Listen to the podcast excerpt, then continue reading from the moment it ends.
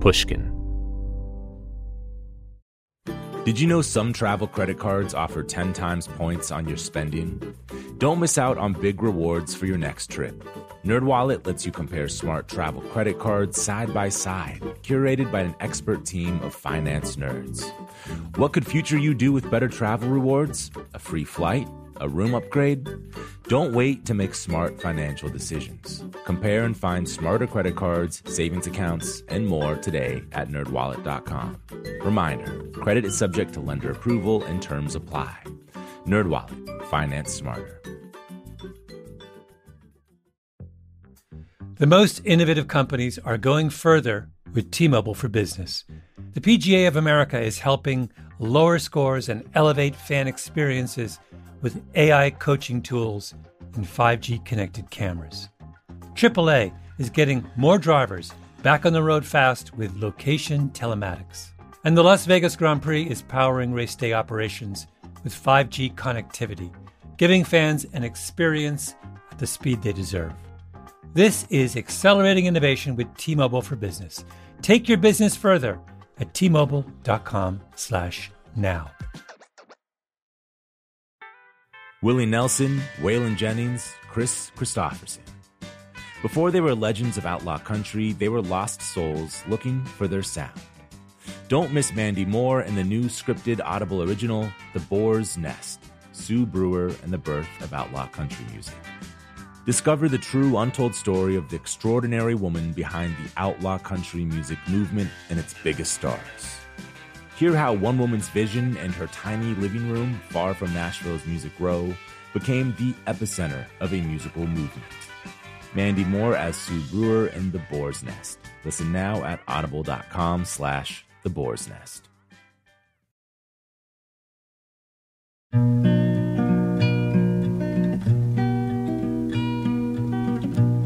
Joan Baez has always used her voice as a tool for social change. Show me the prison.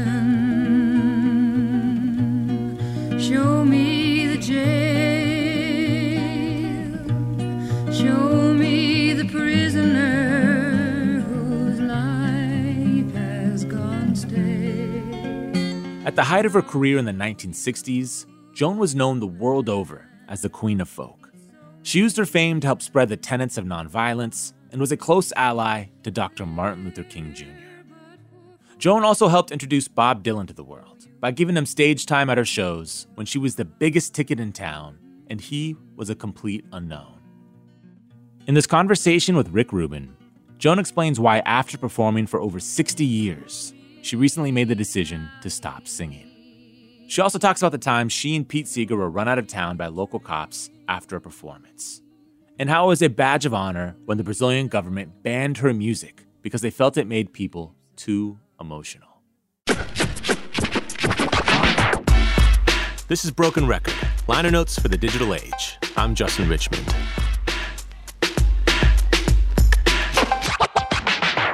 Here are Rick Rubin and Joan Baez. How are you? Hey, Mountain Man. Nice to see you. Nice to see you. Everything well? It's been a minute. It's been a minute. Everything's just as good as it can be. Beautiful. Tell me what's been going on. What's been going on? Let me think. Well, I made the decision to quit touring, as you know. And on New Year's Eve, I made the decision to not sing at all. So people can't say, Would you just do this one? Just that's it, you know. Um, I'm ready to do other things and don't want to put the effort into making this voice sound right, and it doesn't anyway. So, so I'm free of that, which is wonderful. Beautiful. What tell me a little bit about the work that would go into keeping your voice working in a way that you wanted it to work. Well, first of all, I had was just hanging on to old um, recordings of the last teacher I had, and that went back like about a year, and I was just doing a couple of hers just to get through.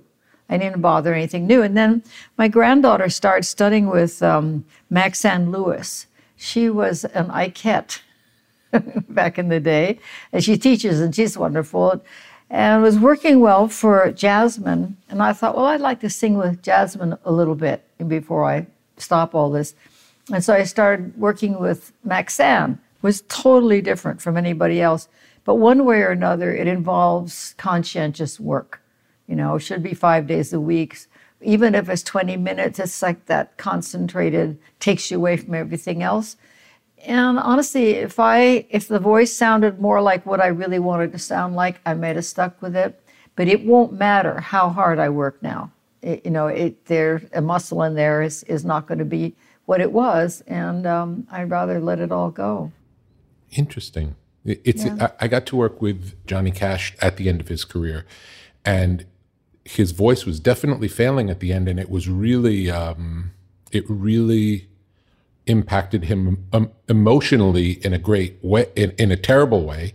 Exactly. And we found a way to, through the emotion of the words that he was singing, to not have it be a negative, but have it be a positive. That it, Yeah. it wasn't that his voice was failing, it's that the things that he was singing about were so difficult that it made sense for the for it to, to have difficulty in the words coming out. So um, I don't know. It was at least it was a method that worked. If you ever decide to try again, if you ever get the mood, that you can make it work for you instead of against you.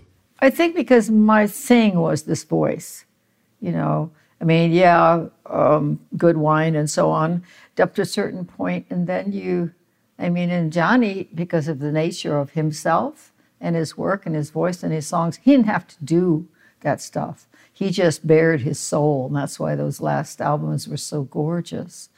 He was apparently happy with what was coming out of him. Yeah, he was, but but he during I will say during the period he was very uh, uncomfortable with his voice. Yeah. and really questioned it. And he would say that his voice was the one thing that he could always rely upon, and now he couldn't rely upon that anymore, and it really uh, it, it made him uncomfortable.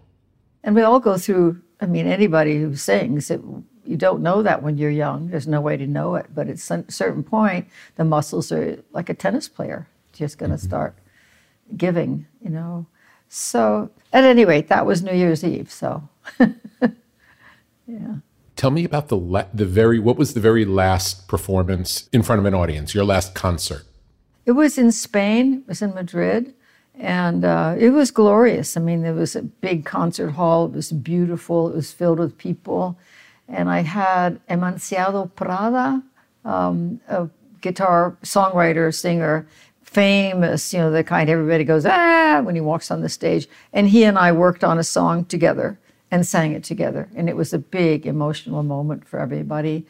And then I sang Gracias a la Vida, and that was basically it. And I got an encore and I sang what I had been singing, which was If I Had Wings, and said goodbye that way. What was the emotion of the uh, of feeling like this is it? Well, I was already feeling what was coming, and it was um, relief. And I wondered often, is this something I'm going to really wish that I? You know, everybody says, "Oh, yeah, I'll be back on the road." And I thought, well, maybe to be fair, I should leave that open. But I had never a second. It was my people on the bus, my friends, my coworkers, the engineers, sound, lights. That's what I missed um, but not being on the stage, not all that stuff. It just. I mean, and partly I think because I walked right into the painting, you know, um, it was like shifting, it was shifting into another gear, and um, so I just it was something final and wonderful about it. We were all exhausted because it was the end of it was the end of our emotions too. I mean, we were all wiped out with that. Yeah. Interesting. So that, that so many people we think of, so many artists have a difficult time walking away from it. Yeah. Um, but for, for some reason, I get the sense that you've always had as much of a life outside of performance, whereas so many artists, that's all, that's all they have. So it seems like you've always had an inner life to come back to. I think that's true. I think partly at the very beginning when I was so disciplined and stiff, and this is, you know, traditional songs and everything else was commercial, it set me on a path where I had to, I had to um, keep my spiritual life in order. I'd keep my body in order. It- I didn't fall into a lot of stuff that a lot of my friends did. I never did the drugs. Um, I'm sure I missed out on a lot of stuff. I'm sure that I did. But yeah, I pretty much kept it together in there, even though, you know, I went through some heavy duty therapy and found out stuff I hadn't known that was causing different behaviors in me that I didn't have control of. But basically, there was a core there that stayed on track. When did you first start doing therapy? well, for, you know, I mean, a lot of therapists. When I was 15, I, I started getting help from different doctors. Yeah, and that went right on through. And I started the the deep stuff um, when I was 50, and you know that was a different kind of therapy. That was saying, okay, there's something in here. I'm going to dig it out. And you know, obviously, I can't talk about the details, but the fact was there was therapy that helped me stay together, and there was therapy that helped me fall apart and put the pieces back together. So. Wow, beautiful. Yeah. Beautiful. I'm glad. I'm glad that you found you found help through those through that work. It's it's a it's a miracle when you find the right you know the right connection, and when you see where it can go. It's it's an amazing thing. And you know, I think I felt the way a lot of people, maybe most people, feel that you can change this, you can switch that, but basically nothing ever changes. And that, for me anyway, has not been true. I mean, the change was was just transformative. It took a long time and a lot of work, but I don't have to go through the stuff that I did, you know, back then. Do you have or have you ever had a spiritual practice? You know, I've always either invented my own or dipped into different people's for a while. And the one that makes the most sense to me, but also takes a discipline that I'm a little short of, is um, just Buddhist practice. You know, just the trying to be mindful and aware. And I always, I mean, parents were became Quakers when I was eight, and so that brought in the whole nonviolence and you know, and the active part of Quakerism, which is American Friends Service Committee. You get involved in people in the world who need more than we have, and so that was a way, way back. Seeing wherever the spirit wove in and out of that. I mean, my father, his father's father was Catholic, and my father's father was a Methodist minister, which means he left Catholicism in Mexico. And that was not exactly the thing to do in those days. And my father preached in his church when my father was 18. They were Presbyterian in, in New York. My mother's father was an Episcopalian minister who preached at that beautiful church in the middle. I didn't know this. I was visiting Edinburgh and that gorgeous little church that right smack in the middle of town. You can't get pictures of it because it's too big.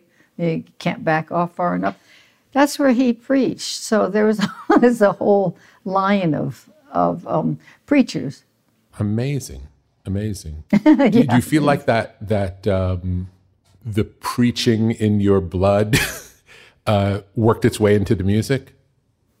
Uh, both. It worked my way into my talking too much and people in the hall saying, Why don't you shut up and sing?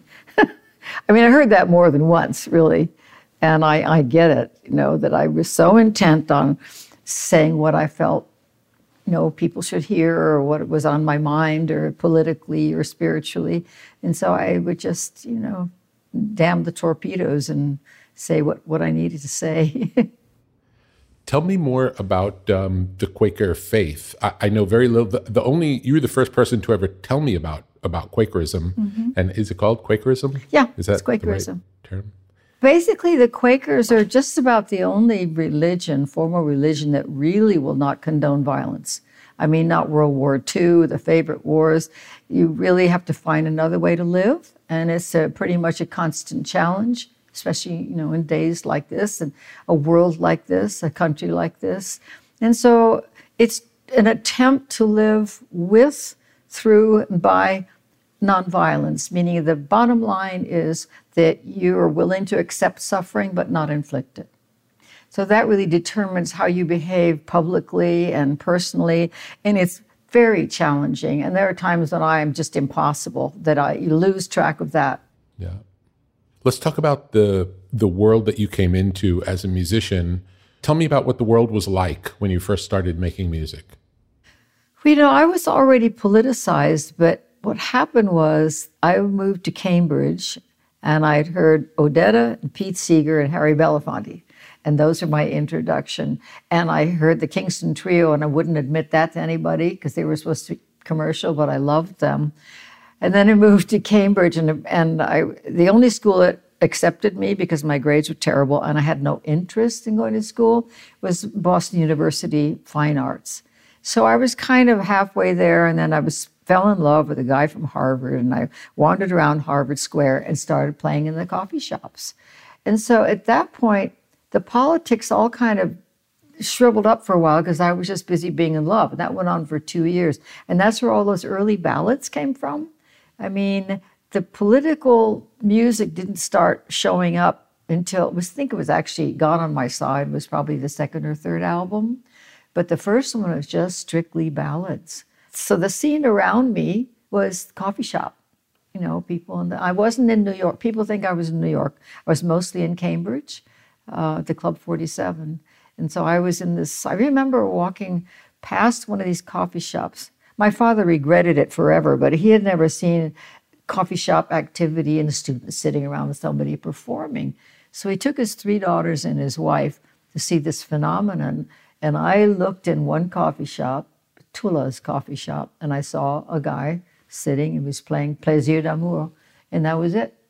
I mean, that was just it. That's where I wanted to be and what I wanted to do. was it was it mostly music, or was there also poetry? And t- tell me about the coffee shop scene. Well, the coffee shop scene where I was in Cambridge was not so much um, poetry. To my to my memory, it was music. Um, the coffee shop Club 47, where I ended up singing a few days a week, $10 a night to start with. That was a big money for me. Had been a jazz club. And the women who ran it were hip enough to see this folk boom coming into play. So they took two nights a week and made it a folk club. And eventually that's what it was completely. And I was a steady I, was the very beginning of that. I was, uh, I guess, Tuesdays to begin with. I sang every Tuesday. And then pretty soon, people, songwriters came in, some known, some not known. Eric von Schmidt, some very unknown types. A lot of them, that's where I got, you know, they were not famous people I learned the songs from. Was it hard finding songs back then? Mm. well, because, because I'm a good robber, you know. And and all you had to do was, I mean, for those ballads, because that's what I loved, they were everywhere. And you could find Jean Ritchie give you a whole album's worth of gorgeous old ballads. After a quick break, we'll be right back with Joan Baez. Apple Card is the perfect cashback rewards credit card. You earn up to 3% daily cash on every purchase every day.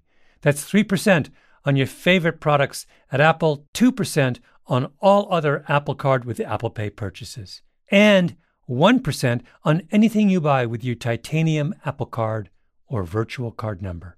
Visit apple.co slash card calculator to see how much you can earn. Apple Card issued by Goldman Sachs Bank USA Salt Lake City branch, subject to credit approval.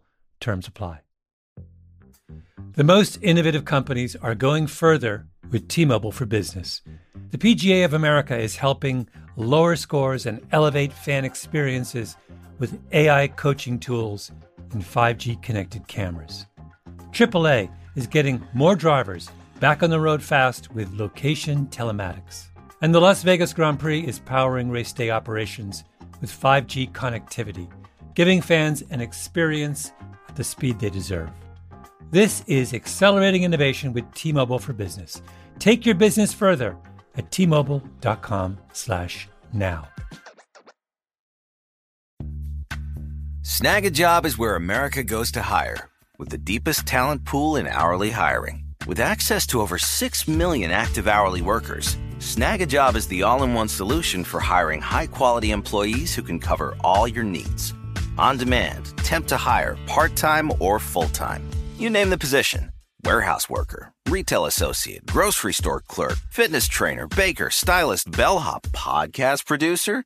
Yeah, Snagajob's got a worker for that. With our easy to use platform, you're able to seamlessly post and fill available positions quickly with a dedicated customer support team to provide all the help you need along the way. Kind of nice knowing you have a talent pool like that in your own backyard, right? Snagajob is the partner you need to keep your business running smoothly. So visit snagajob.com or text snag to 242424 to talk to an expert.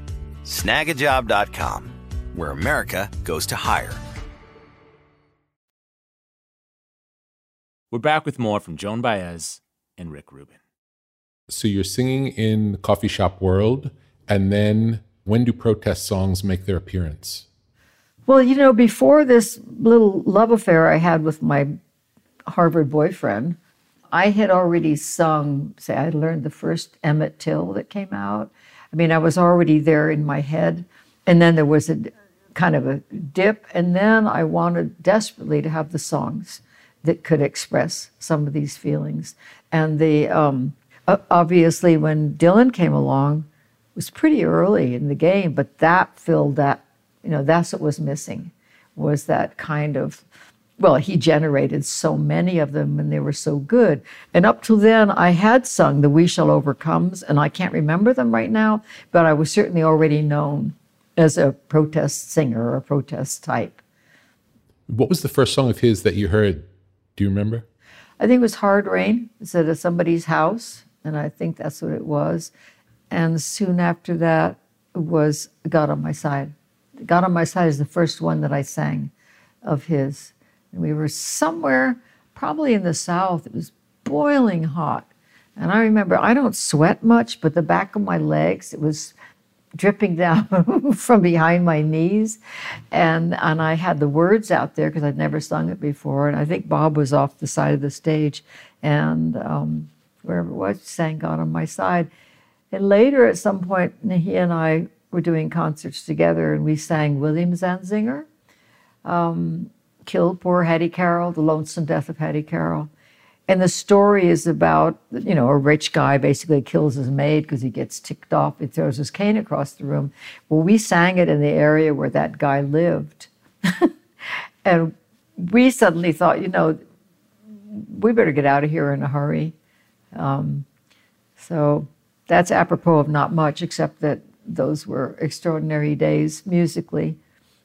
Have you ever had a, an issue with censorship? Like, was was was your music ever banned, or were you ever asked not to perform somewhere because of what you were saying? You know, the first thing that comes to mind was performing with Pete Seeger when I was really, really young, and um, we realized that as we got into our cars to take off, we thought the police were escorting us. they were chasing us. I mean, they did not want us. I don't remember, somewhere on the East Coast, because he was a pinko commie and I was his upstart, you know. So starting pretty young, the answer is yeah. And there, you know, there are countries where my songs have been banned and I've been banned, and it's sort of a badge of honor, really. I mean, I went to visit Latin America. Um, it was Pinochet was still in control, but my exiles, my exile friends here said, you know, there's this chance that they're opening up down there. This is a good time to go and sing and do what it is you do. It was too early, and I was banned in uh, Argentina, Chile, and Brazil. And so, I mean, to know, came to the hotel door and with a piece of paper saying, listen, don't get any more than X number of feet from the microphone or, or you'll be arrested. So, yeah, the, again, that's a badge of honor in one of those countries. Yeah. Tell me about Pete Seeger. Pete Seeger. First influence. So I don't remember this, but my aunt said that she took me to a Seeger concert. My parents were frantic because all I was listening to was rhythm and blues. I On my little plastic gray radio at night, I would listen as late as I could in the night, rhythm and blues, all the black groups. And they thought I'd never go beyond that.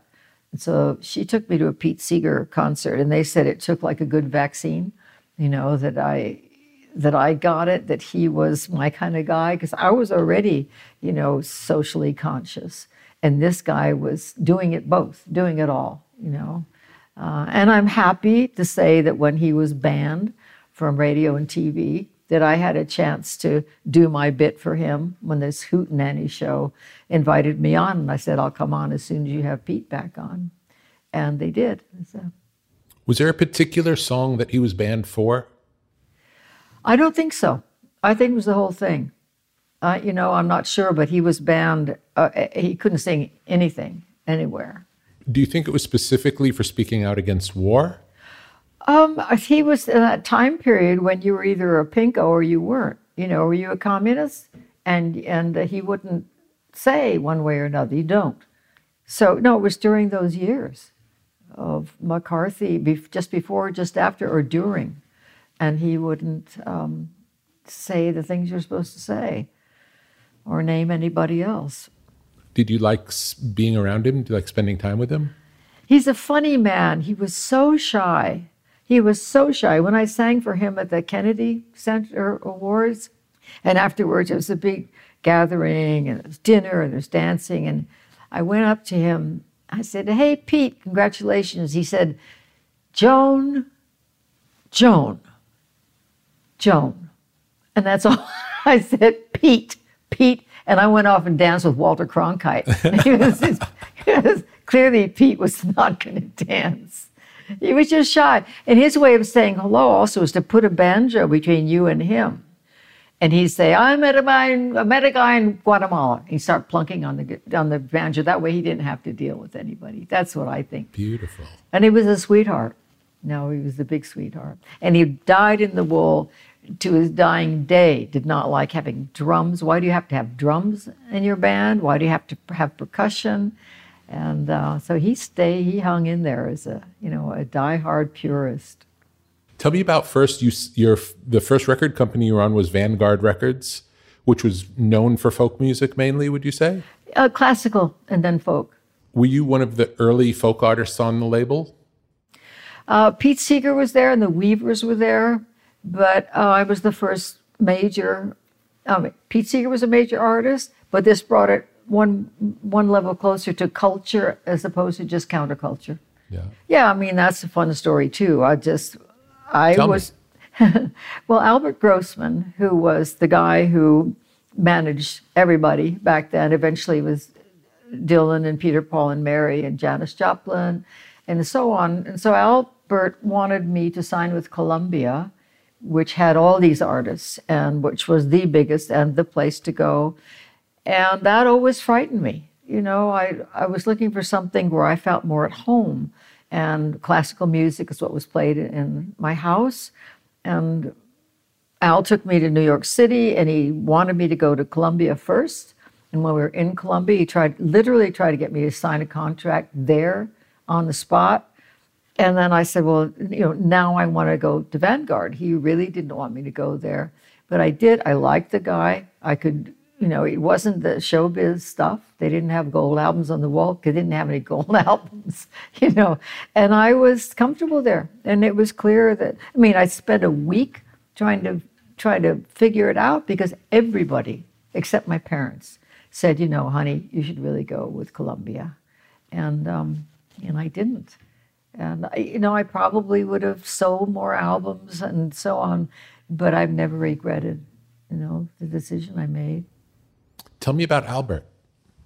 Albert, Yeah. Albert Grossman. Yes. Oh, he was just, you know, he was a big manager guy. And he would make fun of me for not, you know, for not having somebody cooler and more in the fast lane. And he'd say something like, Who do you want? Who do you want? You want Brando? I'll get you Brando. I'd say, Al, you're not winning me over with this, you know. and it was his style. On the other hand, he was a generous man. He was generous with people, with his money. Um, but he was just in that fast lane where I was not going to be comfortable ever. Do you think that he really appreciated the music? Actually, I do. Yeah, I think so. It's easy for that to get lost when you're starting to make the money at the same time. But I think he did, yeah. When was the first time when you were performing and you thought, wow, this is really getting to be a big, like, this is a big deal? You know, when I was in high school and I was singing, and I started singing the, you know, the talent shows and stuff. And my friends were saying, Oh boy, you think you're going to be famous someday? I, I didn't know what they were talking about. My idea of the future was the following week. I mean, I didn't look ahead to that. And so it probably saved me a lot of trouble. And then I thought, when I was really seriously in the public eye, I wouldn't use the word famous. I'd say, well, I'm well known. I'm well known. But I mean, by then, I mean, fuck, I was internationally famous. But I just didn't want to use get into that aura. Um, but were there were there particular performances where you just felt like I don't know, the first time you played Carnegie Hall or the first time you played any of those moments where it just felt like, wow, this is, it's grown into something where you have to almost pinch yourself that this is happening. Did you have those moments along the way? You know, maybe early on, Carnegie, something like Carnegie Hall. I think I was probably too busy being nervous than thinking about how, you know, what level I'd reached in the in the ladder of things. I remember certain certain concerts that will always stand out to me, like Istanbul. It wasn't Istanbul, it was south of Istanbul, but in, in an outdoor 2,000 year old amphitheater. And it was just, as far as the beauty around me, was a whole city that had been underwater at one point. So it was all white stone, it was Ephesus. Incredible. And I just was in heaven. They asked me back, and I said, I'll come back on a full moon if you'll get the city there to, to, to walk through there in the full moon. And they did. Wow. yeah. That sounds incredible. It was a big well. That sounds incredible. So beautiful. When you would be on stage and when you'd be singing, are you thinking about the words? Are you thinking about the story of the song? Are you thinking about what you're doing? Are you taking in what's around you? Are you hearing the audience? Do you disappear? what what's the feeling that's going on inside during a concert? All of the above, Rick. All of the above. I mean, sometimes I'm thinking about the words because I have to, because I don't know them that well, or they're in a foreign language. Sometimes I feel very much with the audience. We're doing a song together. And then I have to say um, that there were times when the audience is so lousy that I am planning what I'm going to wear to bed on the bus. And I didn't want to tell people that, but I can now because it's all over. but there are those moments when you're doing your grocery list. But for the most part, like 98% of the time, you're there.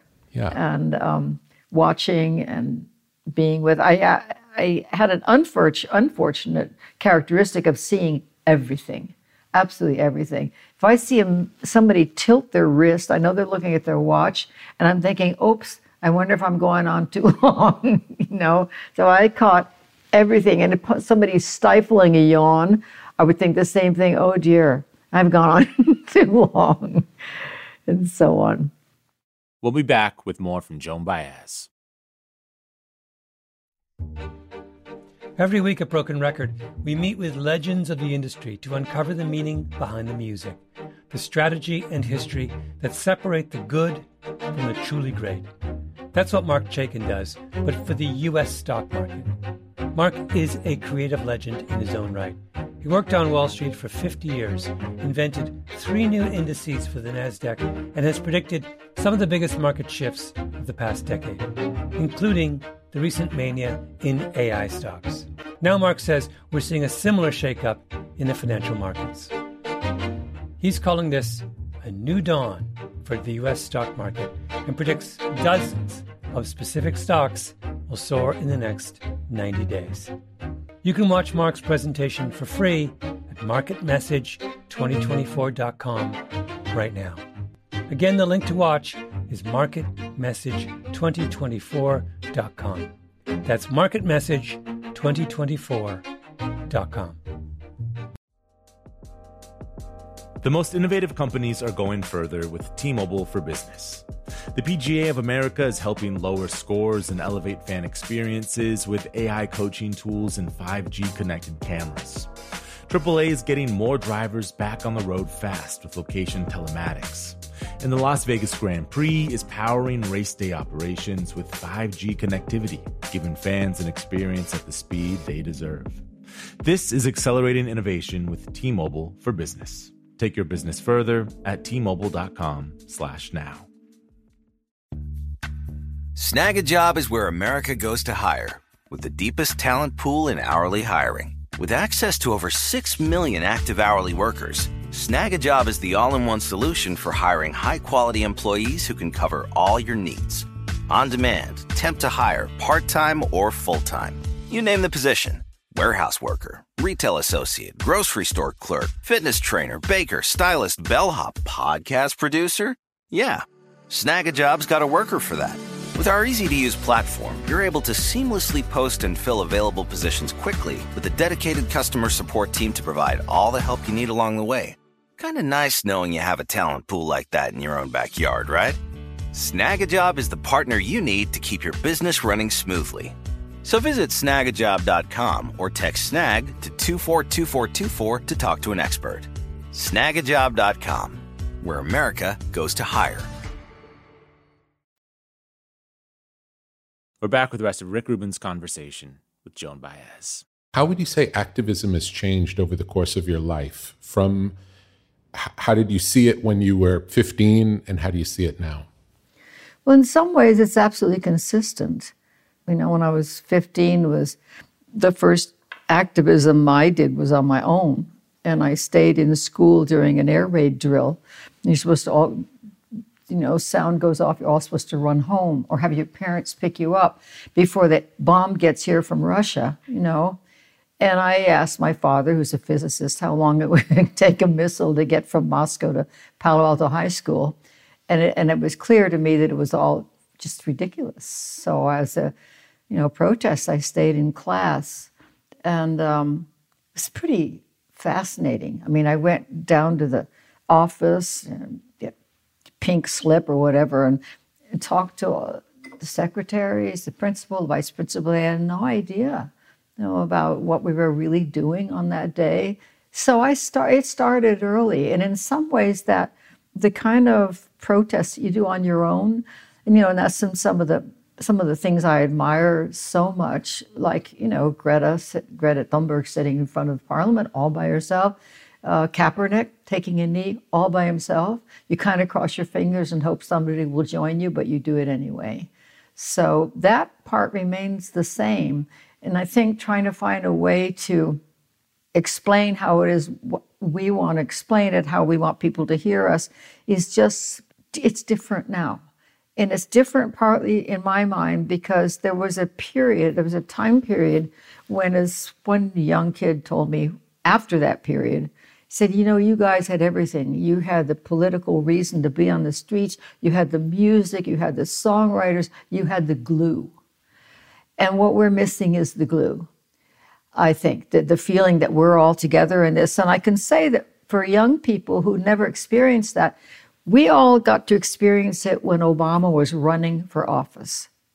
And it was a high five strangers on the, you know, on the subway. Um, that can't continue, I don't think, when you're in office. It didn't. But everybody that I know was aware enough to think, oh my God, this is what it could feel like. And we don't have that feeling now. We have lots of good things happening. We have people taking risks. We don't have that cohesive stuff that makes us feel like a movement and be a movement. Have you seen um, protests, any particular protest songs change in meaning over the years?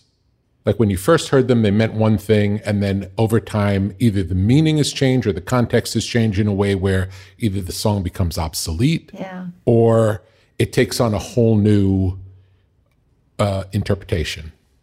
I have to tell you, this is a fun story too. I was in Brazil and I was not allowed to sing anywhere officially. So I got um, into a big audience. This was the plan. Had friends who got me in the middle of an audience.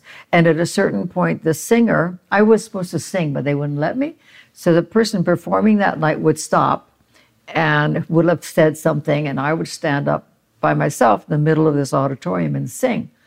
So I sang a couple of songs, wonderful response. And then I sang a song that's probably the most famous song I've ever sung, but it's in Europe. It's Here's to You. It's about Sacco and Vanzetti. And I sang this. It's, it's a little, kind of a little chant.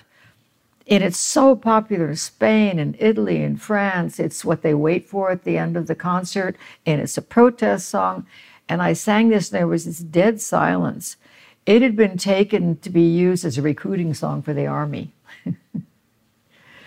So yeah, that's exactly what you're talking about. And that's yeah, amazing. Ama- it's amazing how these things can happen, either Yeah. with us watching them or without us knowing. Where it's just like, oh, the whole context just changed.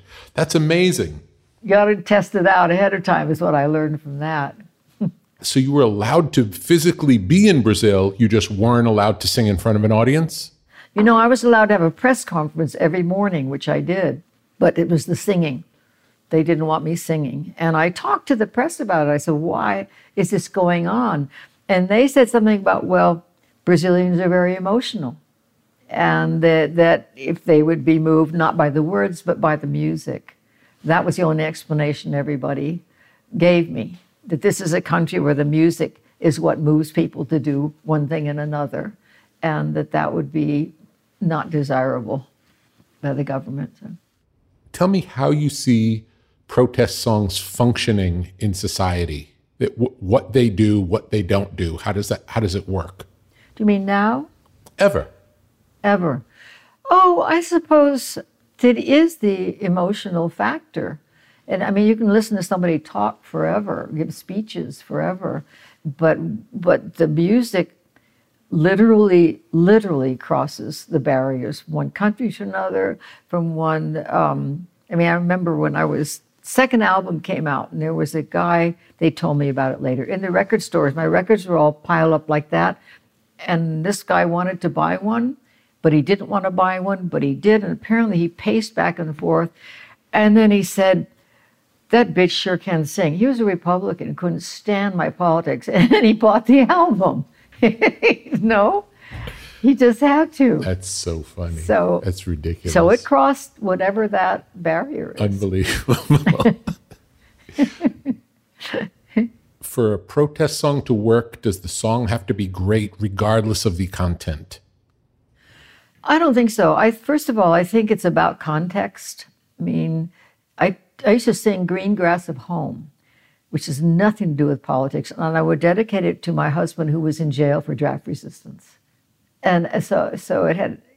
We just take a song that has nothing to do with politics, and you put it in that, and then you've made your point, and everybody's enjoyed the song, and it's kind of a win-win. What do you think is the greatest protest song ever written? Or what's your, or should I say, what's your favorite protest song? Maybe better question. Oh, I think, um, well, there's the Italian one I was talking about, but that's not known. I would think that probably Blowing in the Wind, because I've heard it in every language. I've heard Boy Scouts in Germany on the beach singing Blowing in the Wind, Blowing in the Wind, you know, and it's just partly because it's known. Most songs, you learn the hook, and you learn a bit of the chorus. People all around the world know every word to Blowing in the Wind. So it's a joy to sing. Beautiful. Can you? Um, I, I feel uncomfortable asking this, but I want to know the song that you're talking about that's not known. Is there a way you could demonstrate it without feeling like I'm asking for anything that goes against what you're doing? It just says it was written by Morricone. Um, it was a film about Sacco and Vanzetti, and they came to me. I was in my hotel room in Rome and said, "Will you write the music for this movie?" And I said I couldn't possibly, but he gave me this, gave me the music, and they wanted three ballads written, and I did. I wrote one a day, and then that was done. And then he said, "Oh, there's one more thing. I want to put a tag at the end of the song." It was this catchy little brief melody, and would I write the words? And I just said, "Here's to you, Nicola and Bart. Rest forever in our hearts." Um, the last and final moment is yours. This agony is your triumph. And I have to say that it was a combination of the words and the little melody, and whatever happened, happened. And if you'll find it under Nicola and Bart. Amazing, amazing, and that's and that has lived. It has taken on a, a this. A life of its own forever. And every every summer it comes out again in Italy. It's a big hit. And if I had taken the royalties for that, I wouldn't have had to ever do anything else. But I wouldn't because I figured Sacco and Vanzetti is sacred territory. I didn't have any right taking money for that, which is kind of ridiculous because the record company did. But it was my stuffy way of I'm turning down more money. You've been good at that over your career. I've been really good at that, yeah.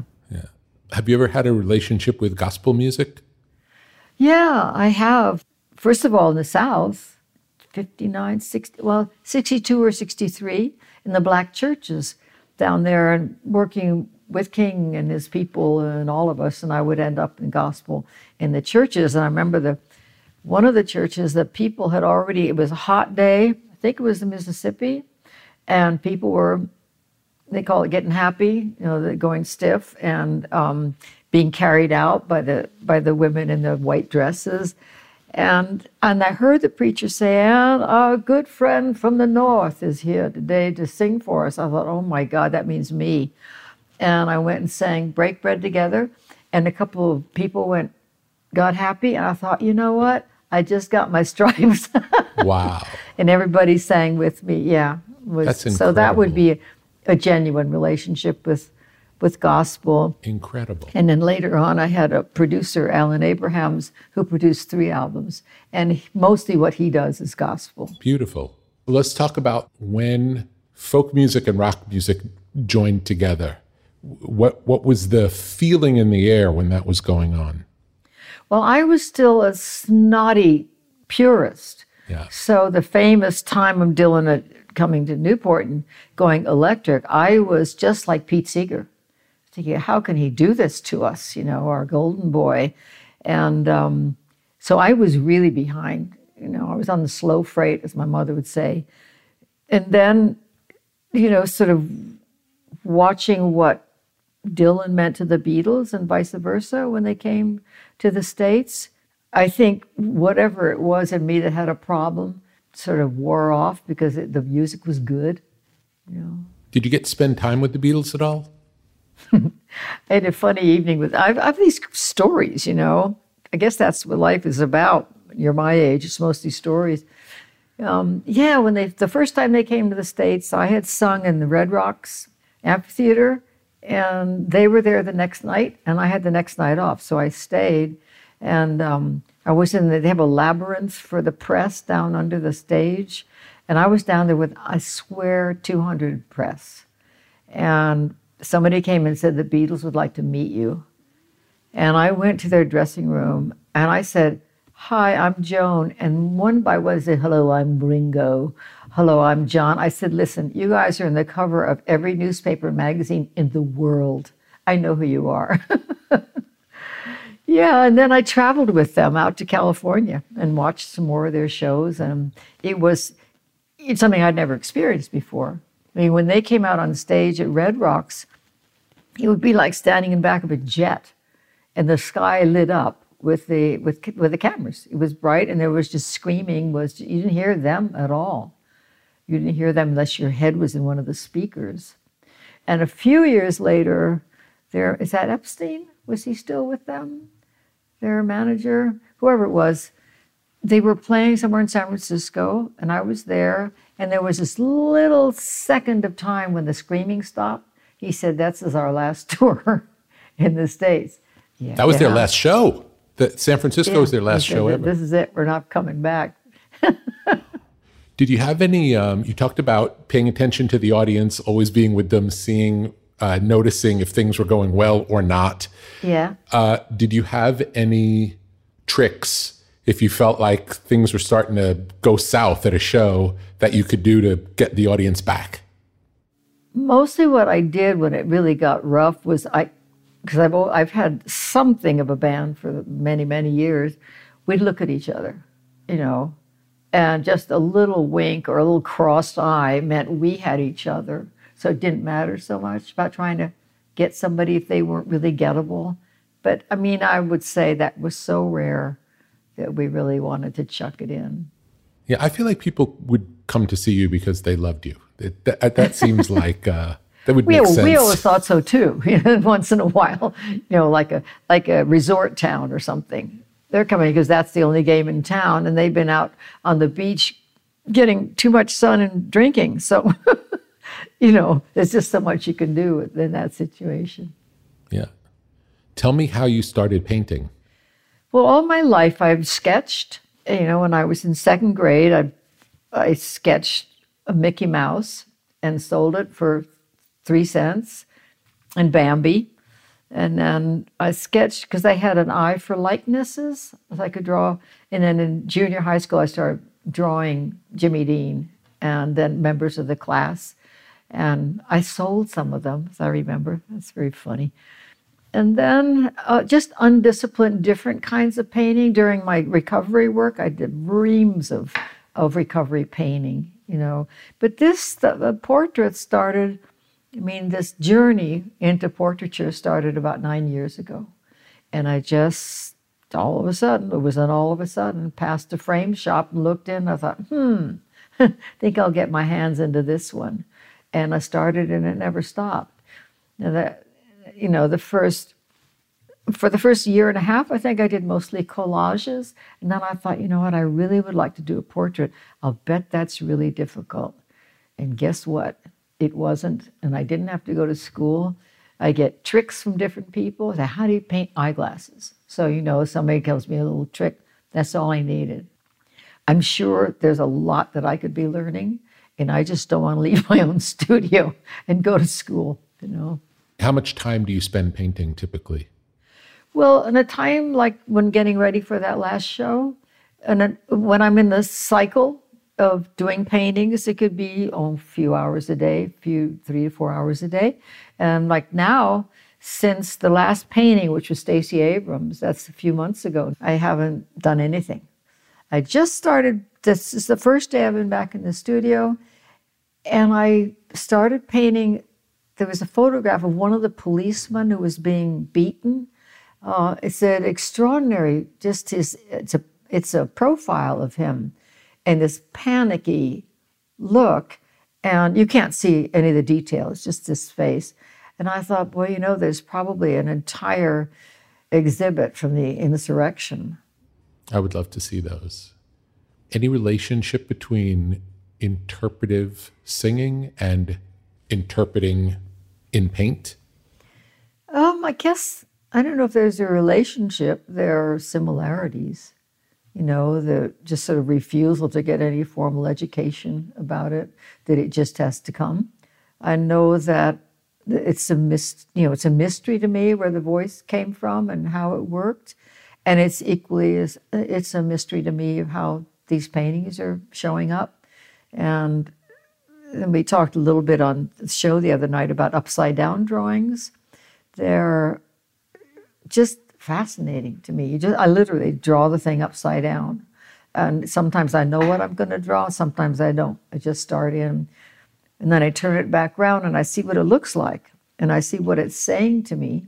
And usually a pun or something silly, turn it back around and I write what I, you know, what came to my mind. And all of that's insane. And I know that there's something happens in the brain that allows that to happen, but I don't know what it is. I don't really care. It's beautiful. I imagine it's not so different than the way many people I know write songs, which is al- almost like a form of automatic writing. You Yes. know, it's it's not uh, it's not sitting down to write a particular thing. It's more almost through improvisation. Yep. Words appear, and then looking at what those words are trying to say, that the song reveals itself. That sounds like a good possibility. I haven't written anything for 30 years except that snarky song about Trump. but I just quit. So my granddaughter writes, and she was sitting at the piano and she was singing this song, and then it got quiet. I looked at her, she's staring up at the ceiling. And when she stopped, I said, Were you just writing? And she said, Yeah, the words, I sing the words. Great. Thank you so much for talking, and it's great seeing you again. And I'm glad you're so well. You look great. Thanks, Rick. Cheers. Thanks to Joan Baez for sharing so many fascinating stories from her life. You can hear all of our favorite Joan Baez songs on a playlist at brokenrecordpodcast.com. And be sure to subscribe to our YouTube channel at youtube.com slash brokenrecordpodcast, where you can find extended cuts of new and old episodes. And you can follow us on Twitter at Broken Record. Broken Record is produced with help from Leah Rose, Jason Gambrell, Martin Gonzalez, Eric Sandler, and Jennifer Sanchez, with engineering help from Nick Chafee. Our executive producer is Mila Bell. Broken Record is a production of Pushkin Industries And if you like our show, please remember to share, rate, and review us on your podcast app. Our theme music is by Kenny Beats. I'm Justin Richmond. Peace. Every week at Broken Record, we meet with legends of the industry to uncover the meaning behind the music, the strategy and history that separate the good from the truly great. That's what Marc Chaikin does, but for the U.S. stock market. Mark is a creative legend in his own right.